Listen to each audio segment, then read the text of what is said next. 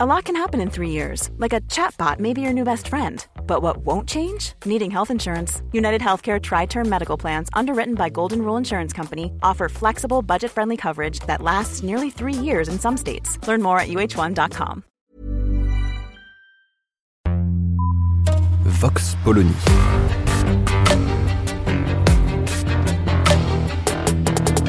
L'actualité vue par la directrice du magazine Marianne, Natacha Polony.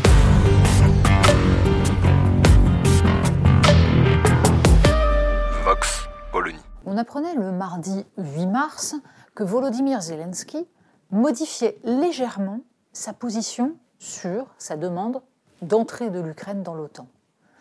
Ça n'a pas retenu l'attention des commentateurs et pourtant c'est majeur. Pourquoi?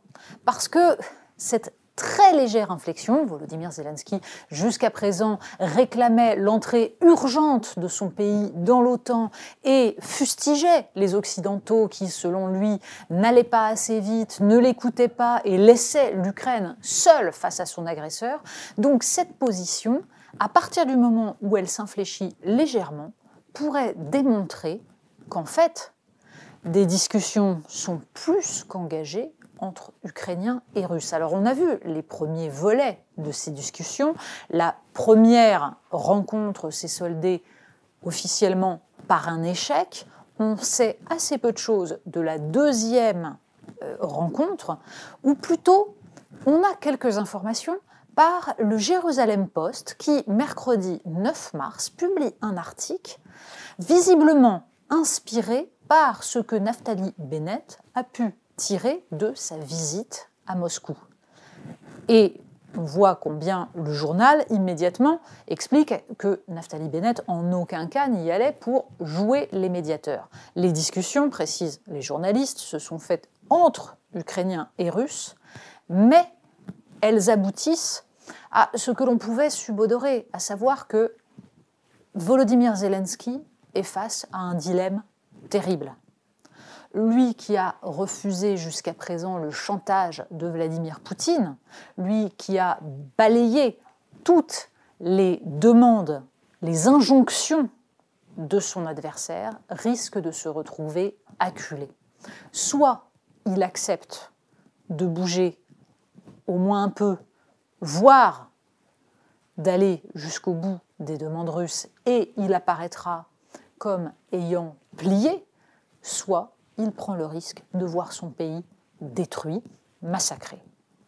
C'est tout cela qui est en jeu actuellement dans l'apparent ralentissement des opérations en Ukraine et dans la façon dont, tout doucement, Volodymyr Zelensky laisse entendre qu'il pourrait ouvrir la porte à certaines demandes. Les demandes de Vladimir Poutine, on les connaît. Elles sont les mêmes depuis le début. D'abord, reconnaissance de l'indépendance des républiques du Donbass.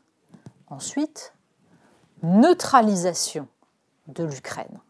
Mais autre élément important, la diplomatie russe déclare mercredi 9 mars que le but des opérations russes n'est pas de mettre à bas le gouvernement ukrainien. On n'est pas obligé de les croire. On sait combien ce genre de déclaration n'engage que ceux qui les écoutent. Pour autant, est-ce qu'il n'y aurait pas là non plus un message pour laisser entendre que la Russie fait un pas également Vladimir Poutine n'ayant pas intérêt, tous les, tous les observateurs l'ont dit, à envahir totalement l'Ukraine dans la mesure où il n'a pas les forces pour tenir avec une armée d'occupation, puisque ce serait bien une occupation et une occupation face à des résistants. Nous allons voir dans les jours qui viennent, dans les heures qui viennent même, ce qui sort des différentes rencontres entre Ukrainiens et Russes.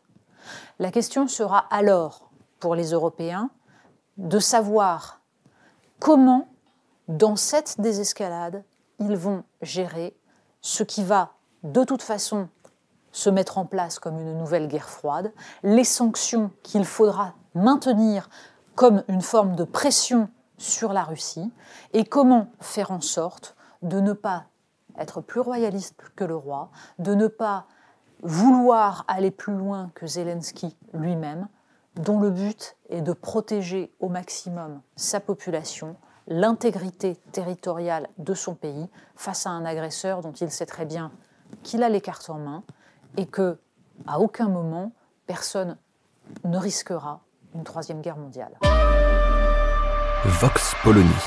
Retrouvez tous les podcasts de Marianne sur les plateformes de streaming. Et puis les analyses, articles et entretiens de la rédaction sur marianne.net. Et surtout, n'hésitez pas à noter cet épisode et à nous laisser vos commentaires.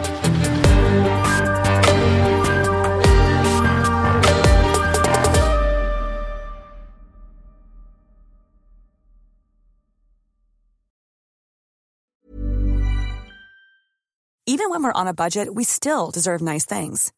Quince is a place to scoop up stunning high-end goods for 50 to 80% less than similar brands.